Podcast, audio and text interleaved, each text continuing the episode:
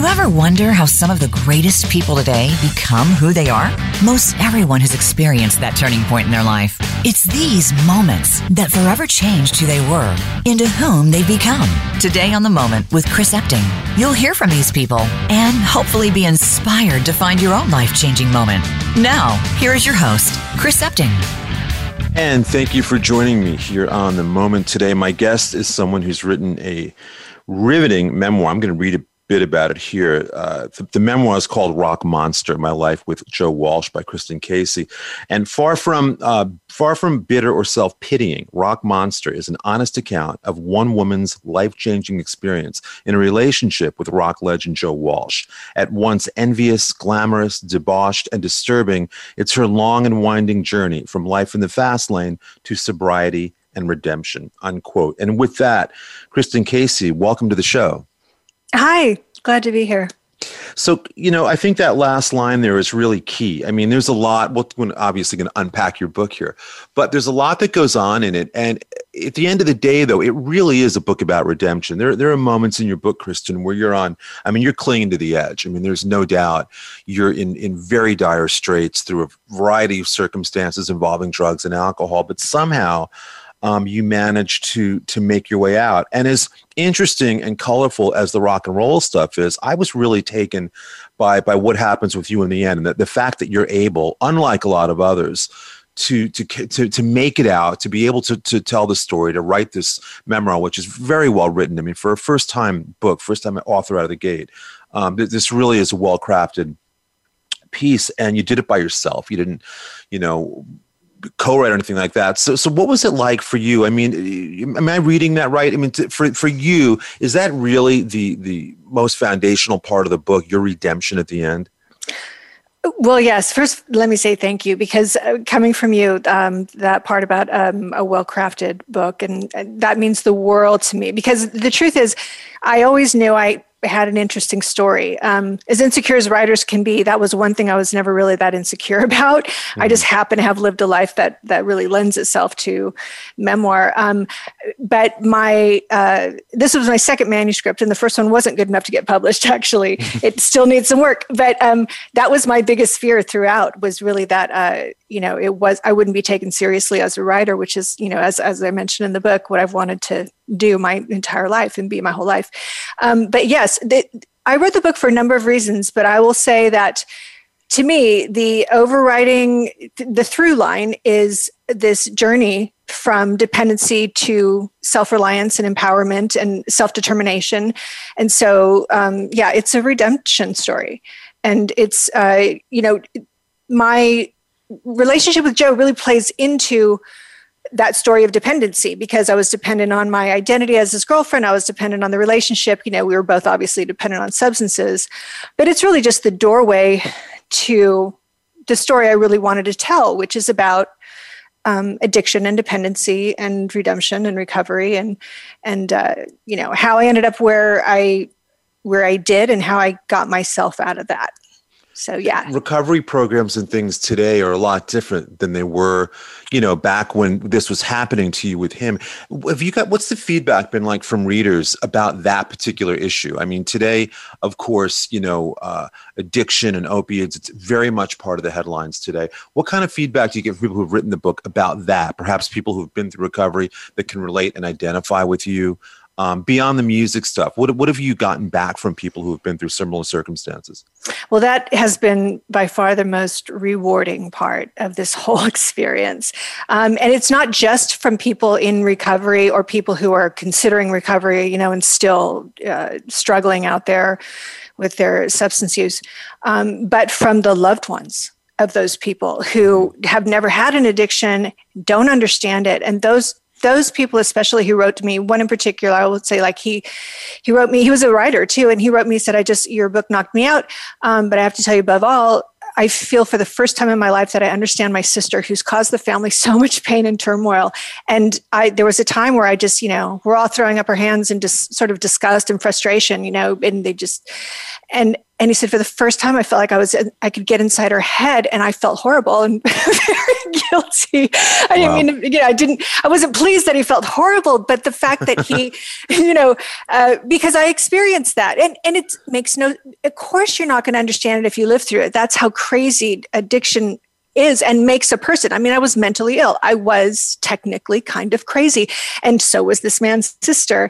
How would he understand that? It's not something you understand unless you've been there or you're a mental health professional. Mm-hmm. So um, it was sad that he felt guilty, but it also, he said, as soon as I hang up the phone, I'm calling her and I'm going to send her your book. And then she read my book. And so I get, I would get, you know, emails like that um, on occasion. And, and, and I, it would just make my week. Like I would just be, it, I'd feel amazing um, after those. And then, of course, when I hear from people in recovery, who, a lot of people who who had had very similar paths, maybe without a celebrity, and some of them in the music business. I got a lot of people, whether they were roadies or musicians, who just maybe weren't huge names. And and um, and they said, I just related to so much in your book. And even some of them who knew some of the same people. Um, and I've reconnected with people that I... that I knew from back then who were now sober that I had just lost touch with. And that's just, it's all been just an incredibly rewarding thing. And you're right. The, one of the things I discovered through writing the book, because I don't, you know, I used a twelve-step program to get sober, and I was very, very active and, and went to meetings daily and conferences and did speaker meetings and all that and sponsored a lot of people. But it's been years since I've been active in the recovery scene at all.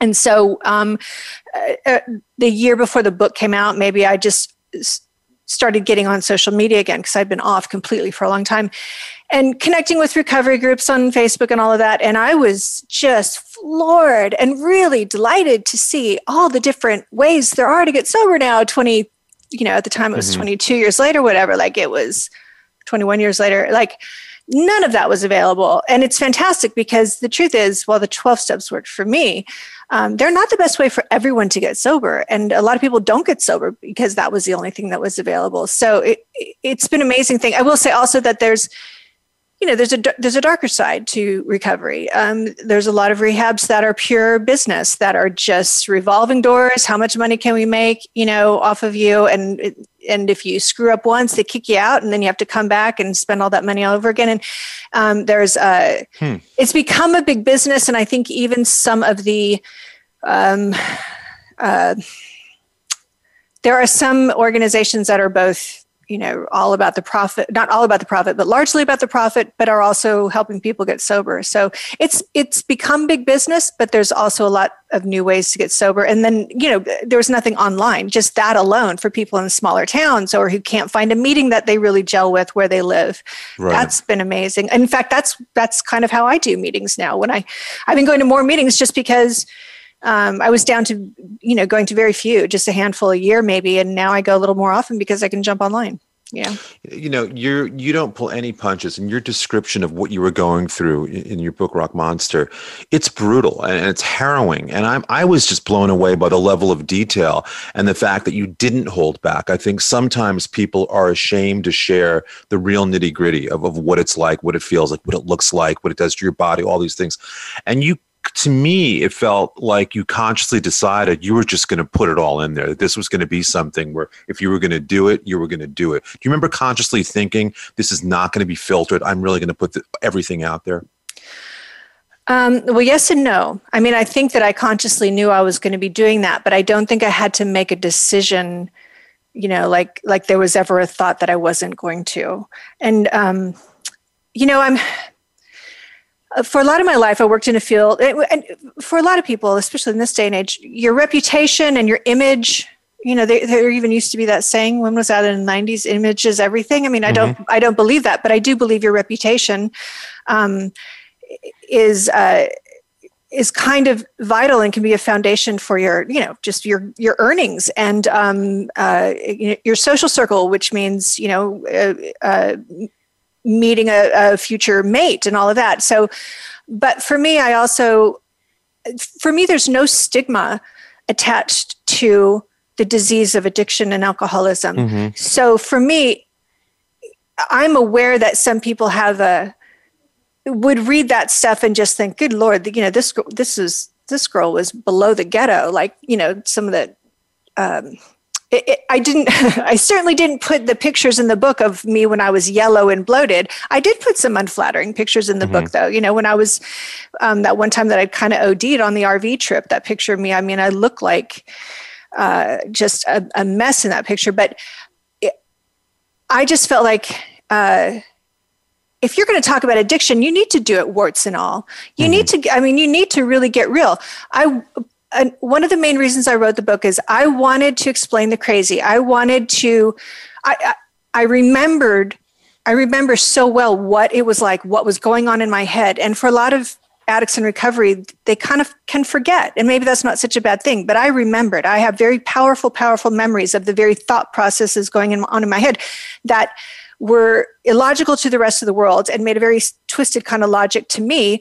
And I wanted to explain that so that people could get inside the head of the addict and say, oh, this is what they're thinking. This, it, you know, it's completely mm-hmm. crazy and it, and they don't realize it's not making sense, but I see how it makes sense to them.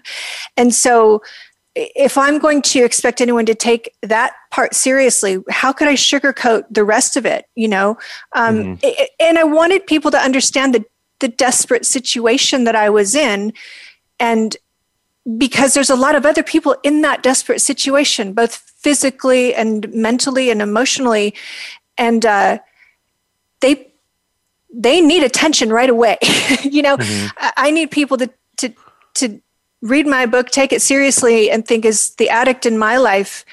Are they teetering on the edge of suicide or physical collapse? You know, I mean, I'm still dealing with health issues that I created in those last two years of my drinking. And there are people out there who could be,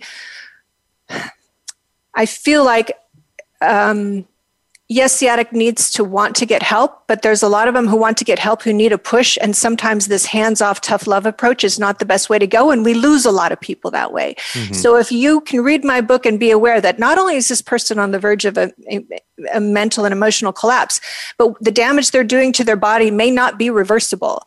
I write a lot about the damage I was doing to my body. And, and, and there's even a whole page where I detail how I w- was getting this sort of sick and perverse pleasure out of, out of, taking control of my demise. I mean, I had no control over anything, so it was very twisted, but I was at least in control of the damage I was doing to my body. And I felt I had crossed a line that there was no going back. I had done too much damage and I wasn't ever going to be healthy again. So I had to continue on to, to, to the death. And, you know, I got lucky in that I didn't do the amount of permanent damage I actually thought I had done, but I still live with permanent damage. And there's other people out there that if they can get help sooner, they won't end up with lifelong um, organ damage, and and you know uh, uh, they're going to end up with some trauma probably, but maybe not as much as they could have if they get help sooner. So right. It was important to me because I was writing that book largely for the loved ones of the alcoholic more than anyone else, I think. When you um, when you first meet. You you referenced a couple of minutes ago an R V trip, which I want to get to because I thought that was an interesting part of the book where things really do go south. But you meet Joe Walsh at an interesting point in his career. The Eagles have um, disbanded, dissolved, whatever, around nineteen eighty, eighty-one-ish or so. In the eighties for Walsh becomes just solo career, which is solid. I mean, he's always got his own catalog and some Eagles things to play off of, but he's going through his own addictions. And and why don't you describe for listeners just exactly how you meet and what the initial spark is like and how this relationship gets up and running? Yeah, so we met. I, I had no idea who Joe Walsh was. Um, I listened to a little bit of rock and roll early in high school. Then I got into punk and new wave. And I just had only started listening to rock again maybe two and a half years before Joe and I met because I had started stripping. And they played a ton of just, you know, that was sort of when I really started to appreciate like seventies rock and roll because we played mm-hmm. a ton of that stuff at Sugars. So I'm working with a girl named Vicky. And um, she's one of my best friends at the club, which is not saying a lot. Like we didn't hang out a ton, but she was still probably my best friend at the club or second best friend. And she, I knew she was dating some bass player she'd met when this band had come through town some months previously. And she may have even said he plays with Joe Walsh, but that meant nothing to me. She was like really into it. She knew all the names of all the band members of all the greatest bands. I mean, she was from, she was a Detroit girl, you know, or a Michigan girl. So she knew all that. Um, all I knew was she was dating some um, older bass player. So one night she comes to me at work. She says, hey, the guys are in town. They're playing a gig tomorrow. Can you drive me to the hotel after work? I'm dying to see Rick. Um, and I was like, yeah, yeah, yeah. And then I almost didn't do it um, because I was going to break up with this guy that I was seeing and I'd kind of forgotten about it. And uh, she actually runs out to the parking lot, grabs this like big beefy guy, this muscular guy, and like pulls him out of my car. She's like, no, you promised me a ride. So I almost never even met Joe. And I was just kind of laughing. I was like, you're right. I'm sorry. So she gets in the car and we're, it's like two thirty in the morning. It's after work. And she's like, I'm going to drop her off. And she's like, no, no, you got to come up and uh, meet his, uh, the singer guitar player, his best friend. Um, he just got single. And I, I think you guys will really like each other. And I thought, this, this is a sneaky little fix up. She planned this all along, you know, and part of it was like, oh, I, I mean, you know, I just didn't like fix ups. Um, I don't know why. Everyone has a kind of knee jerk reaction about that. I've had great fix ups since then. But anyway, uh, I thought, well, I'll be polite. Like he's some one hit one. I liked older men, but I thought, I don't know why I had it in my head that he was just some one-hit wonder from the seventies. He lived out of town, but I thought, he, he'll be interesting. I'll be polite, you know, so hang around for a few minutes, meet a musician. That'll be fun. And we went up there, and uh, I liked Rick right away. He was such a great guy. And then the second I walked in the room where Joe was, I was just a little enamored immediately. He was... I think there was a, I think there was some sort of psychic chemistry between us, you know, and I could tell he liked me too. But over the course of the next twenty minutes, you know, he immediately started kind of goofing off and and and being silly to make us laugh and putting on a little performance, like doing just jokes. And, and I was just, you know, falling deep, more and more towards in love. And then at the, like the twenty minute mark, I literally heard a voice in my head. It was like, the skies parted. I just knew deep in my heart. And I heard this voice say, this is the man you're meant to marry. And I was in love. I was, I was like, this guy's twenty minutes. So twenty minutes. Yeah. That's how I remember it. It might've been thirty, but I actually remember it was like very soon. And, um, and then he, he's starts acting. He had been acting. He was doing the moonwalk and it was so bad. He was doing like the, it was, which was really big back then, the Michael Jackson moonwalk. Sure. And he was so bad at it. It was, and that's kind of what did it. Uh, but so, And I could tell he liked me too. And, and the next thing you know, he's rubbing my shoulders and then we're making out. And then I ended up spending the night. So then, so then he puts me on the um, uh, guest list. And so the, he leaves me a ticket with Vicky's at Will Call. So we go to the show together. Well, his ex-girlfriend has shown up, so I can't even get in the trailer. So I just leave the backstage area entirely. And uh, I, I mean, it was one of those, you know, they're broken up, but they're kind of back and forth a little bit. So I just think I'm going to go out and watch him play. And I'm, I'm upset, you know, because I'm thinking, I thought he was broke. I thought he was single. And then um, I'm thinking maybe I won't like his music and and that'll be like a small comfort. And not only did I love his music, but I, I knew every song. I was like, oh my God, this guy's a rock star. I had no idea, no freaking idea. And I, I was so floored. I mean, I, they were some Rocky Mountain Way is one of my favorite songs. And um, I was so upset because then I thought, well, he's never going to call. I was a one night stand, the whole thing. He probably seduces women like that in every city. I went home and cried. And then um, uh, I got a phone call from his road manager saying, Joe got a uh, second room, another room at the hotel. He wants you to meet him there. How, you know, get in your car to get over here. So I cleaned up and I raced over there and he snuck away from the party that was going on in his room. And we had our special little private moment. And then he just started calling and coming to see me. And then, you know, within a few months, we were a couple. Um, so that's Kristen, how that hang happened. On one sec. We're going to take a commercial break. That's a great setup to the next segment, though. This is really where things sort of start taking off. My guest is Kristen Casey, author of the book, now out in paperback, by the way, Rock Monster, My Life with Joe Walsh. I'm Chris Epting. This is The Moment, and we'll be right back. Become our friend on Facebook. Post your thoughts about our shows and network on our timeline. Visit Facebook.com forward slash Voice America.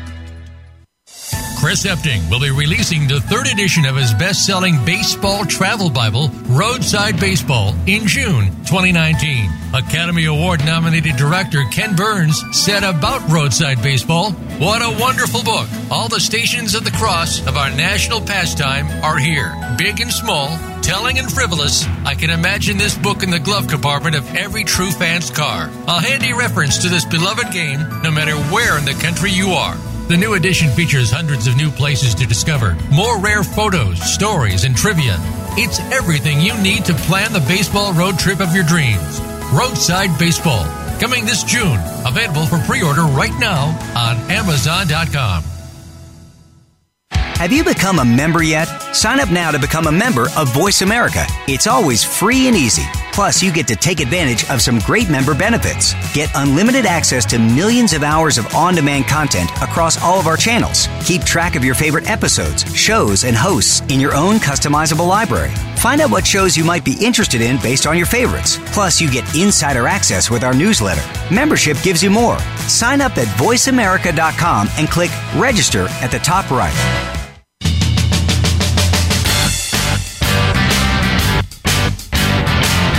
You are listening to The Moment with Chris Epting. If you have a question or comment about our show, please send an email to Chris at Chris Epting dot com. That's Chris at Chris Epting dot com. Now, back to The Moment. Back with Kristen Casey, author of Rock Monster, My Life with Joe Walsh, which is just out in paperback. Kristen, you were describing before the break this sort of whirlwind introduction to Joe Walsh uh, down in Texas where you live. You're how old at this point? I was twenty when we met, and Joe twenty, was okay. So this yeah. is like nineteen eighty. eighty-eight. eighty-eight. eighty-eight. Yeah. So you meet, and he's a little bit older, obviously, but um, you're you're totally smitten, and you meet. And what happens now? You've you've met. Um, You're together a couple of times down in Texas while he's on the road, but then, you know, they're on the road. So what's it like for you when he leaves town? I mean, are you left confused, wondering what might be next? When he, that first time that we met, it was Memorial Day weekend. He was here to play the T-Bird River Fest, which was an annual thing. And I, he, the way he said to me, I'm going to call you. I'll, I'll, we're going to be together again. Just trust me. I, I really did trust him and believe him. And he did call a couple of, the first couple of times, but in the interim, in the, you know, I don't know if it was three days or a week or whatever, but, but I raced out and, you know, there's no internet. So I, I asked Vicky all about him, but then I bought every record I could find. And, And as I'm listening to all of his solo stuff and James Gang, and of course I knew all the Eagles stuff. I don't think I even bought those albums, but um, I was I started to become really blown away by the level of talent that this, you know, like this, his music knocked me out, you know, especially some of the older stuff. And so um, when we did talk, I was nervous and self-conscious, and I he probably figured it out, you know, because I was very. I wasn't like that when we first met because I had no idea who he was. And even the second day when I figured out who he was, he was still just my soulmate to me. Um, and so we had this kind of awkward, we'd had a couple of good phone calls, I think. And then I, and then around the time that I kind of became like in awe of him, we had this awkward phone call and, um, uh, And then, oh, and then there was something weird that had happened. I, I was, I had a friend over, and she was making me feel even more like giggly and silly, and and and and we got off the phone, and I just sensed that I, that he was pulling away, and then he didn't call for a while, and a month went by, and I was just devastated. I thought, that's it. He, you know, he doesn't want a fan for a girlfriend, whatever. And I was beyond depressed. And then Vicky arranged; uh, she was going to see them play in Saint Louis, and she talked Joe into buying me a ticket. So I, she says, don't call him, just get on the plane with me. And so I did. And of course, Joe forgot that I was coming and had two teenage girls with him in Saint Louis. Like, I'm talking sixteen years old. He had actually gotten their parents' permission, but you know, they were very cute, very blonde, very hanging on him. And, and, and then he saw me and remembered that he'd invited me. He was drunk when he'd agreed to pay for my ticket. Anyway, that's a whole other story that's in the book. But um, so yeah, we had a couple of weird sort of stop, you know, uh, uh, uh, faltering starts. But the thing is, we had an amazing chemistry, and we really had a spark. And I was really in love with him from the beginning, and I just felt like we were destined. And I feel like he, um, I don't even know how much Joe believes in destiny, but I just, but he was feeling it too. Like, we really had a connection. And so um, he was on the Gotney Gum tour, and I don't think it was a super long tour. You know, he, he would fly me out here and there, and then he would come to Austin. And the times it was in Austin, you know, we would hang out with my friends, and things would be super chill. And he was just Joe. And it was a really great escape for him. Um, and, you know, even from just the craziness in L A when he was home, the drugs and everything, you know, because I wasn't using coke at this time. You know, that was the thing. I, I had had I was a little, gonna say, what yeah. were you at that point in your life when this thing first gets going? What are your habits like? Are you drinking? Do you have, in your in your opinion, any substance issues at that point when it starts? Yeah, yeah. So I had had a drinking issue from like fifteen onward. I, I had my first drink at fourteen, and I would sneak it here and there for that first year. But then when I was fifteen, my family moved, and we were like uprooted from this beautiful home and life in San Diego, and ended up in this, you know, uh, small backwards Texas town. I mean, it's small to me, you know, it's a major city, but it's a small one. And um, it was traumatic. I, I had I'd left all my friends, everything I knew. I was an insecure person to begin with. So I started drinking heavily right around the time I turned sixteen, all through high school. So for two years, you know, I was a binge drinker every weekend, plastered every Friday and Saturday night for two years. And then I moved to Austin at seventeen for college and got so quickly, so heavy into intravenous crystal meth use that I had, I blew all my scholarships and grants. I, I dropped wow. out of school um, at the beginning of my second semester. I was emaciated. All my friends were, you know, terrified. I'd been robbed. I'd been abducted. I'd been beaten. I'd been, I had nothing. And I, um, but because of that, because meth took me down so quickly at seventeen, eighteen, I came to my senses very quickly too. So after like six or eight months, I quit all that. I mean, I would still do a little acid, little mushrooms, whatever. I don't consider those to be, you know, those for me were like about kind of enlightenment, you know, and I, I, I, in uh, uh, self-awareness. Uh, so, but, and ecstasy was, I think, still legal back then, M D M A. So I did a little of that. But for the most part, I just kind of went back to my drinking. I quit meth and I went back to heavy drinking. And then I got a job in a bar. So when I met Joe, all I was really doing on a regular basis was drinking, but I was doing a lot of it. Like I had, a, I would say I was probably an alcoholic by then because I, I, I wasn't ever trying to quit, but I definitely was trying to moderate and I wasn't ever, ever able to do it. So I had, I had been drinking heavily for five years and I had had control of it for almost none of that time. And so when we met, I think he was really pleased to find out the first night we met that I didn't do coke. It was the first thing he learned about me because he offered me some. And then um, within a few months, you know, when I, by the time I go start going to see him in L A, I discover he has a routine there, and that's get up at four. Um, spend a couple hours kind of slowly waking up with, with, You're with four p.m. Yeah, four p.m. Exactly. Yeah.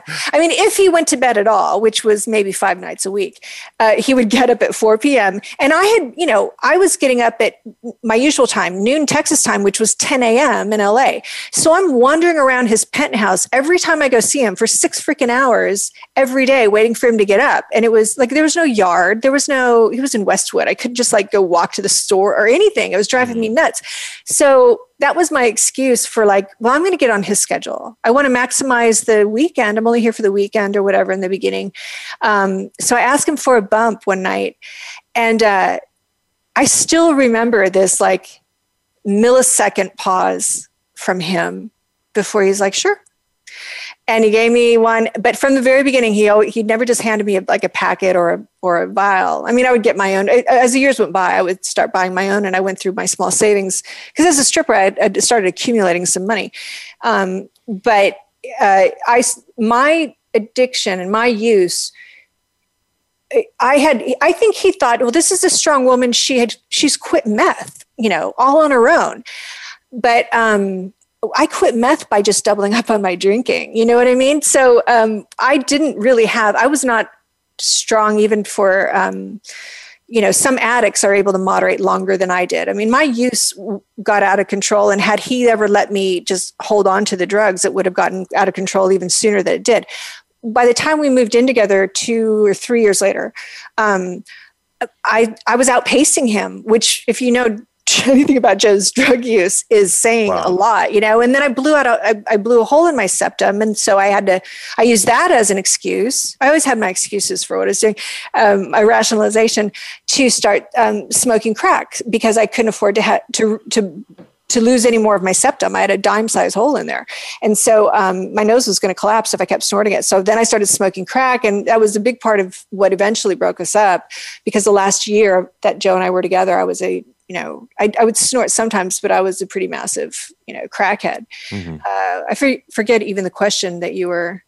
That you well, asked. I was just wondering at the beginning, just what, yeah. I mean, you've actually answered it uh, quite well, uh, painfully so. I mean, what you were like going into the relationship. So your exposure to sort of this lifestyle now and the the, trying to um, align your timing with him results in addiction, just in the fact that you're trying to, a- again, try and parallel when you're getting up and, you know, to get on his sk- timeline, basically, and schedule, basically. Yeah. Forces you into this sort of death spiral of drug use. It results yeah. in, in smoking crack. But, I mean, that's not for, when that all happens in the book, in the chronology, it's down the ways a bit, but you do have, in the beginning, um, a pretty interesting, uh, you know, entree into that world, which was yeah. nothing you were ever part of before. No, it was a blast. And here's the thing, like, like for most addicts, if it's not fun in the beginning, you would never continue to do it. Right, and and right. my, so my first few years of, of coke use wasn't just fun because coke is fun, but I was madly in love with my Prince Charming, who was giving me a lifestyle that I would never have dreamed of. It was just world travel, meeting celebrities, having a ball. So, you know, love enough, falling in love for really deeply for the first time. I've been in love like once briefly in high school, but you know, the dopamine rush from that alone is really intoxicating, and people do stupid stuff based on that alone. And, and I, I had just at twenty, because of the meth addiction, I had kind of lost myself. And, and uh, when I was living at home as a teenager, I wasn't really allowed to be myself. You know, I was a really kind of quirky, creative individual. And, and that was not, you know, that my parents, my mother especially, were, were not cool with that. So I, I was never allowed to really be my authentic self at home. And then as mm-hmm. soon as I left home, I was so heavy into drugs that it wasn't until I was like eighteen that I really kind of started to figure out who I was, like that person, and sort of really own those pieces, that, you know, that creative side, that sexy side, that um, intellectual side. It was, you know, I was a very cerebral person. I loved school. It was the one thing I was good at next to stripping. And so I was going back to school. I was writing my first short stories. Um, I was finally in an atmosphere where my sexuality uh, was uh, celebrated as opposed to shamed, which, you know, as a Catholic all my life. So I was slowly coming into my own a few years later than the average person, but I hadn't really, it hadn't solidified. And then I met Joe, and not only did I eventually start doing drugs and, you know, that kind of uh, takes, becomes your priority, but I gave up this identity I was forming, because when you, not just as a writer, Um, which is a tough field to get into. You know, there's a lot of rejection, but just as a, um, every everything about me was just so nonconformist that um, it was going to be, I was going to have to face that out in the world, that I was a little bit different, and and it just takes a little bit of strength to really own that out in the world. And it was so much easier to just just base my identity on, I'm a rock star's girlfriend and eventually his fiance, and that's all I have to be. I quit writing. I quit school another two more times for good. And so um, I gave up my identity and just became his shadow. And uh, I there was a reason I was I was getting into that. I forget what it was, but. Well, I'm curious about who. Oh, oh, the fun. I was, I'm sorry. I was talking about the fun parts. So yeah. It was really easy to quit school t- two times because I was going to Japan. The second time was because I was going to Japan with um, Joe and Ringo Starr and a bunch of other celebrities. And, right. you know, so it was glamorous. It was a blast. I have a lot of, I think, pretty funny and fun um, celebrity stories. And so the while we're touring, I was, at first I'd go out for a week at a time and then go home for a couple of weeks. And then I go out for two weeks at a time and then I come home. But I always had a drying out period in Austin where I would drink, but not do drugs. I didn't right. want to spend my hard earned money on cocaine. And I wasn't such a coke addict that I had to have it daily. It was just, if it was around, I was going to do it till it was gone. And so it was once I moved in with him that I lost all control, because then I didn't have a place to go to dry out anymore. I didn't have my own life. I didn't have my own money. And I I just, um, that's when I, that's when things, so that happens like maybe two thirds into the book or something, or halfway through the book. And even still, you know, there was a lot of fun. It's, it gets, it, it starts to get a little dark, and then it's both glamorous and fun and a little dark. And then like the last third of the book, I think it starts to get, you know, things get really kind of hairy. Well, to your point, there is a lot of um, a lot of jet setting and a lot of wildly colorful characters. I like the segment where you go to Australia for the first time. I think that's it's an interesting part in Joe Walsh's career as well, where he's, you know, as a, as a, an artist at that point, he's kind of going to find audiences. He's going to play where he needs to play to keep things going. Yeah, and, and it's not the Eagles anymore. It's a much more scaled down kind of thing, and you're that's a part of his career that hasn't really been that well documented. I think interestingly, you document. Because you were there, you you were you know in the in the passenger seat for a lot of that. Yeah. Kristen, were there other women on the road that you met who had either similar or maybe even dissimilar relationships with rock stars that you related to, or at least could, you know, um, converse with on the road and and share frustration, excitement, things like that? Yeah, there was. Like on the Ringo tour, which Joe and I had been together for a year when, when we went out on Ringo's first all-star band tour. And almost every woman on that tour was married and married for a long time with her celebrity partner, you know, like Doctor John's wife, um, uh, Levon Helm's wife, Sandy, Rick Danko's wife from the band, um, Elizabeth, uh, Barbara Bach, Ringo's wife. Um, and so they were great role models, Barbara especially, because she was sober and she was always so warm and welcoming, and like she would, you know, really take an interest in me, and, and she noticed, you know, that I was bright. And so she kind of like, she would pull me into this like word puzzles that the group was doing on the tour bus or whatever. And, and so I felt appreciated and seen. And I felt like had I spent more time with her back then, I don't know, but there were also like Rick, the bass player, had a girlfriend in every port, you know, and, and, and they weren't, no one was as nuts as I was, but they were, you know, they were, they would party with us. So it was very normalized.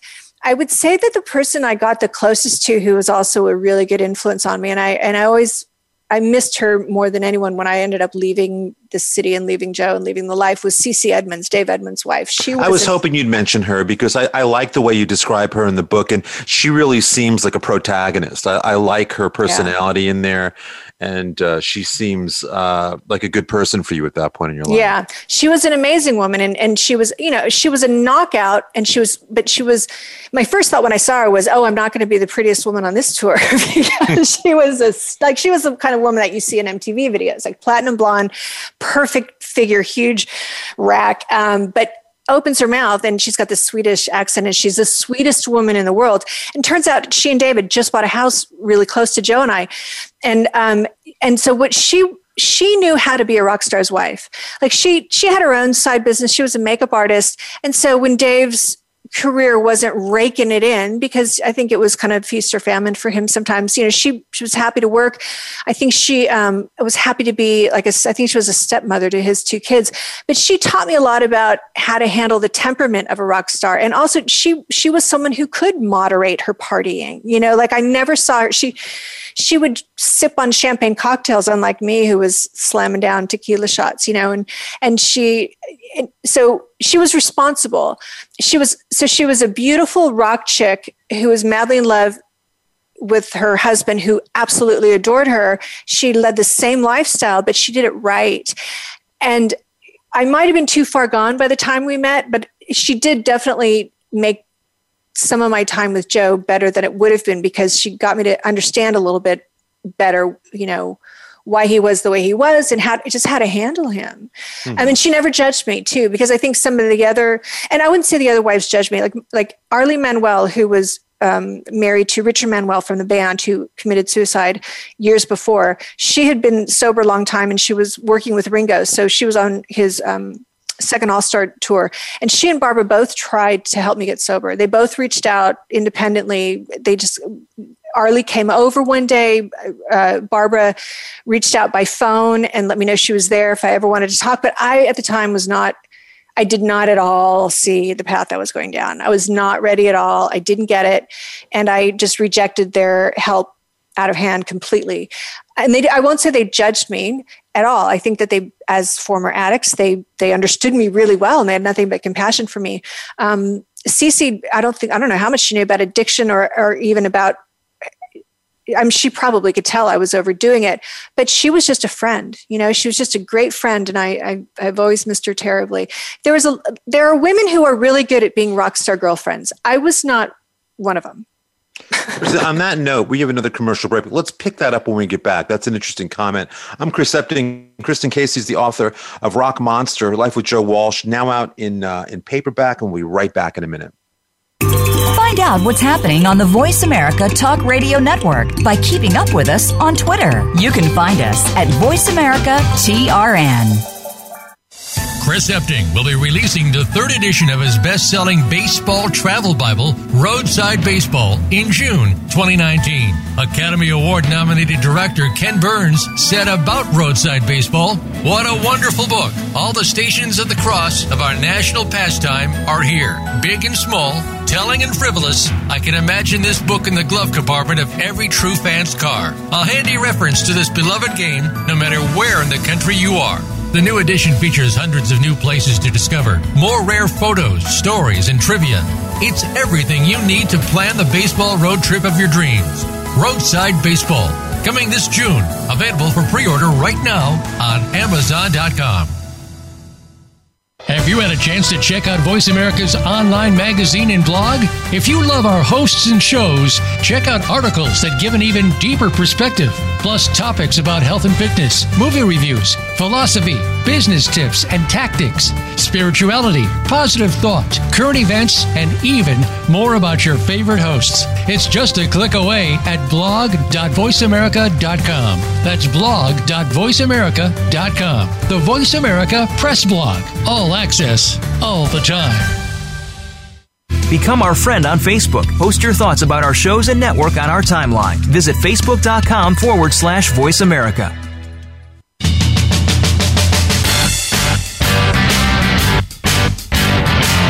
You are listening to The Moment with Chris Epting. If you have a question or comment about our show, please send an email to Chris at chris epting dot com. That's Chris at chris epting dot com. Now, back to The Moment. Speaking with Kristen Casey, author of Rock Monster, My Life with Joe Walsh, just out in paperback. Kristen, we could spend hours. I mean, again, having read the book, you you are very efficient in how many stories you're able to weave in there. Um, you know, effectively, all kinds of really wild rides. I really encourage people to read the book. Um, you're, we were talking earlier into the break about other rock and roll wives on the road and what you could learn from them. You're, you're probably the youngest one at that point out there on the road, right? I was, I was, I was young enough to be some of their daughters. Um, there were very few, uh, there was nobody who was my age, actually. Everyone was at, at the very minimum. Even Rick's girlfriends were at least five years older than me. Yeah. But you, you know, earlier you also, one of the stories that did jump out at me in the book is when you and Joe go to Joshua Tree and you sort of plan this R V escape, which, you know, could have been really nice. Um, but it but it turns a corner and, you know, things get, get out of control. And uh, why don't you talk a little bit about that? Because, I mean, for me, like Joshua Tree is, a, is one of the great escapes in the world. I mean, it's just one of the most peaceful, esoteric, naturally beautiful places. And, you you know, your trip out there, there's some of that, but then there's also a darkness that, that manages to, uh, to pervade the trip. Describe a little bit about that experience and what happened to you specifically. Yeah. So before we even left, you know, we're, it, we specifically rented the R V and we're going on this um, road trip to get away from L A and get away from the drugs. And we just thought, well, we'll bring just a little bit to kind of tide us over. We'll be forced to moderate, you know, maybe. And the next thing you know, we, we also do some grocery shopping, put a little beer, a little wine, a little vodka. Next thing you know, we're, we, I, we're bringing every drug, we, you know, we had mushrooms, ecstasy. And, and then we still ran out like two days later and had to turn around and, and, and go back. But so uh, Joe and I, one of our biggest issues was we, we just didn't communicate very well. And so um, he, I think he was disappointed in me that I was using so, you know, that we were using so much and, and, uh, he didn't say anything, but he just kind of shut me off. And that upset me so much that I ended up going into our stash and taking a little of everything. And that was, you know, I don't handle pot very well. And so as uh, pot, acid, ecstasy, um, I think mushrooms too, um, and Coke and booze, some hard booze all at once. And it was just like, I'm, I'll show him, I'll get really fucked up. And um, can I say that? Sorry. Uh, yeah, so yeah. So I, so then he had gotten out, he had gone shopping. So he got back in the R V and, and we head up to, um, oh, this was actually probably after Joshua Tree. Yeah. By the time we get to Joshua Tree, basically we were still, we were just in this weird place where there was tension between us, and it was gorgeous. We were climbing the rocks and we were getting along, but I just felt this distance between us. And then, and then, you know, it was funny because as we got off the rocks at sunset and we were heading back to the R V, he, we hear our neighbors at the campsite um, playing Rocky Mountain, uh, not Rocky Mountain Way, um, Hotel, Hotel California, California, right? Yeah. yeah. and and Joe had, I kind of looked at Joe like I was kind of laughing, like, oh, that's funny, you know, and and he just kind of, you know, uh, uh, puts his head down and looks away and like bolts past their campsite, like, don't recognize me. And at the time, it seemed to me like it was just this sort of, this sense of um, of guilt or shame about where he was in life, maybe in his career and with his drug use. And then we just we just did more blow. As soon as we got back into the R V, he dumps out the biggest pile, and we just are raging all night in the R V. And we didn't talk about anything. We, we rarely even talked about his feelings about his career, but I, I could see. I mean, you know, you live with someone, you pick up on on why they're being depressed. And, you know, his career was kind of going downhill. Our drug use was completely out of control. Those two things alone. He was worried about me. He was worried about his reputation. I think he was worried about his career. Um, and, and on that R V trip, it just, we were in that R V. Every, everything that we were doing in L A, everything that was wrong in our world, our relationship and our lives was in that tiny little R V with us. Right. And, you know, I'm, I totally overdose on all these drugs. And I have this, like, I'm hallucinating in the back of the, I'm, I'm, I go down this very dark wormhole, and I, I'm, ha- I'm like kind of traumatized by these delusions. These literally, um, I'm seeing demons, and um, it was just a, it turned into a nightmare trip. Um, and I mean trip in a, in a couple of different ways. Uh, and it was really, it kind of shook the foundation of my, of my world. I mean, I just knew, I knew things, I knew we had problems, and I knew I had problems, but I, I just felt like I had really lost control of my life and my substance use um, at that point. And that trip really encapsulated it for me. Yeah, it really is. Uh, but again, there are a lot of moments in the book that are little, uh, you know, standalone moments that if, if that's all you read, it's just paints a very colorful and intense picture of what you were going through. Um, you both, uh, th- this goes on for a number of years, the relationship, with a variety of different crazy experiences. And again, like you said, not, not all bad. There's plenty of joy and, and, and love, you know, within uh, the passages as well. But but the drugs take their toll, and then you find yourself in Las Vegas, and that's where your personal um, climb out of the ashes starts, right? That's where things for you, where you realize it's it's sink or swim at that point. Yeah, yeah. Joe and I broke up and got back together kind of a, a handful of times. At one time, one in particular time, and it happened that the same night that he ended up Um, deciding to get sober. The Eagles talked him into getting sober. So our last year together, I was still drinking. I wasn't really using Coke anymore because uh, he wasn't buying it. But he he was on the road with the Eagles. His life was taken off. His sobriety was taken off. And I just could not, my, my drinking was completely out of control. I was full-blown alcoholic, and I was raging.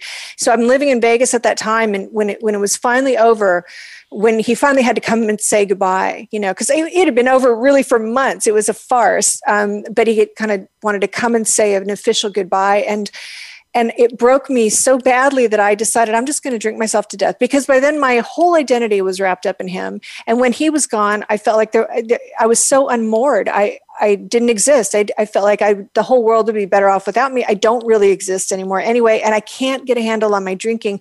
And I didn't really understand that I could get help, that there was help out there. I didn't understand. I, I thought if I went to A A, I was going to end up in a P T A meeting with a minivan.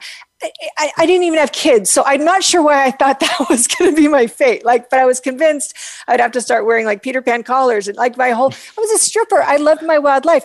It never occurred to me I could still have a crazy, wild, sexy life without drugs, which is basically what, what did eventually happen. I mean, I, I continued stripping. I, I continued having a, you know, I didn't have a lot of fun in the beginning because I just went to meetings and went to work. Mm-hmm. But as time went on, Um, and in fact, in my forties, my life got even wilder and sexier. And but I had control of it. And it's, I say wild and sexy in a completely good and healthy way. I'm an un- unconventional person, and you can lead an unconventional life and have a blast. I mean, everything is better in sobriety. I made way more money. I had way better friends. Sex got way better. I wish someone had told me that in my twenties. I might have actually considered getting sober sooner if they'd have just said, you know, sex gets a lot better. Uh, but nobody did. So yeah, the So when Joe and I broke up, I thought, well, I could put a gun to my head or slip my wrist, or I could just continue drinking the way I'm drinking, and I will be dead very soon. And I and I wasn't wrong about that. Like it took less than two years, and I was I was almost dead of alcohol poisoning. I was in the hospital a few times, and uh, and it was laying on what I thought was my deathbed. I thought I might die this day. I thought I might have just hours to live. I was that sick, and I couldn't move, and I couldn't speak. All I could do was just vomit over and over and over again. I thought, and I, the kind of pain I was in was indescribable. And I thought, this is maybe the day I'm going to die. And when it didn't happen right away, and I couldn't do anything but think, I just sort of, it was like a veil lifted, and I just realized this is not how I'm meant to go. I, I believe that there is a higher power of some sort out there, and I believed it back then. And I, I don't know why I've always had that belief. I just always have. You know, I never believed in the Christian or Catholic God, but I definitely believed that there, that I was, there's an intelligent force in the universe that gave me a purpose, and that I, that my job was to find it and fill it. And I, I'd always known that, but I just was trying to escape because I didn't think I had what it took to, to deserve to be on the planet, really. And, but I just also knew that If I if I went ahead and drank myself to death, that I was probably going to be reincarnated and just have to start over. That was kind of the deciding factor. So I, I, I, um, I lived through the day actually, and I think it was because I made an inner decision that um, okay, I'll try to get help. And I knew there was. Funny enough, there are a lot of sober strippers in Vegas, and a couple of them had. One in particular had let me know, "I'm saving you a seat, girl. You say the word, and and the day you're ready." And so I called her. And uh, she was out of town, but she directed me to a meeting, and I hated it, and I hated everyone in it. I didn't understand what the hell they were talking about, and um, but I went back because I had nowhere else to go. And um, after a month or so, it started making sense, and and that's how I ended up uh, getting sober. But yeah, I had one foot in the grave. Yeah. Kristen, in our last couple of minutes, talk a little bit about what you're working on now. Is there another book, another memoir? We're, we're, as a writer now, you know, there's nothing like getting the first one out into the marketplace, right? That's a yeah. It's an amazing accomplishment uh, when you when you experience that. So, what do you want to do next as a writer? You know, I, I would tell you, I ended the book very shortly after I got sober. You know, the last chapter is basically about mm-hmm. you know those first sort of first days and sort of really the first six months, but. Um, I had a lot of challenges, not just health challenges, because I'm, and I'm, you know, who wants to read a book about my health challenges? Um, but I, I had such a fear of intimacy. You know, I always kind of had, but then I was, I knew what I had done with Joe. I'd given up my identity. And so I was terrified that if I fell in love again, that that would happen again. So my entire The most important journey I made in sobriety was overcoming fear of intimacy. And in fact, it, that's, the work I do now is as a counselor, as an intimacy coach. I, I help others with that, with their um, intimacy issues, uh, both physical and emotional. But it's because of the journey I went through in my thirties. And it culminated in this relationship at ten years sober with the most amazing man who really helped heal what got broken when I was with Joe. And it, it's a funnier story. I mean, it's, it's not quite as glamorous, but it is at least as fun a story, I think, because I basically did it on my own. I didn't have an intimacy coach. So I just made every dating mistake in the book. And that, and you know, that's kind of humorous. I mean, I dated all the wrong guys, and then I dated all the right guys in all the wrong ways.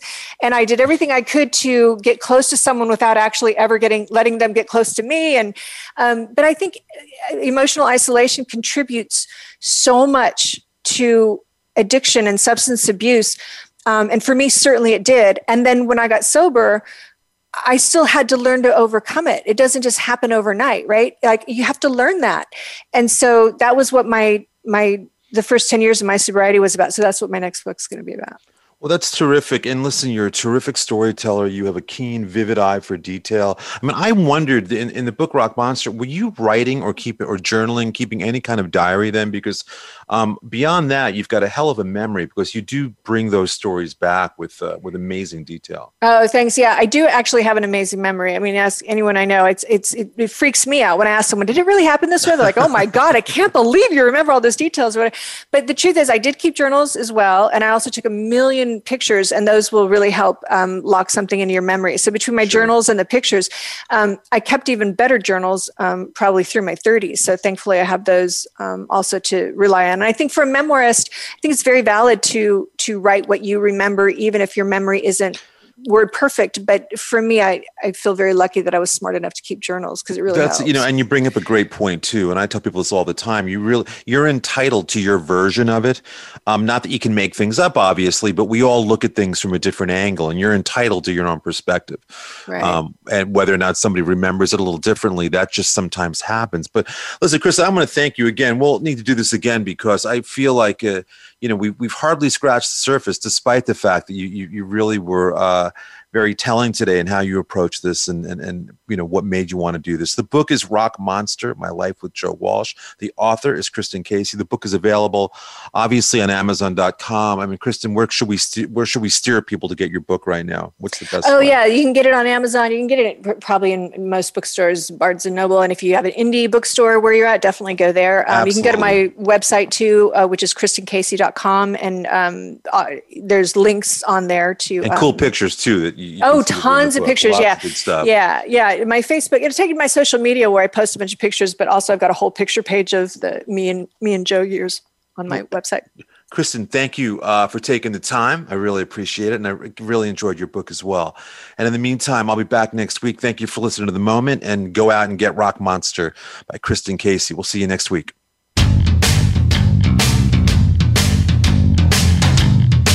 Thank you for taking a moment out of your busy week to join us for The Moment. Be sure to join Chris Epting for another edition every Wednesday at eleven a.m. Pacific Time and two p.m. Eastern Time on the Voice America Variety Channel. We'll see you here next week.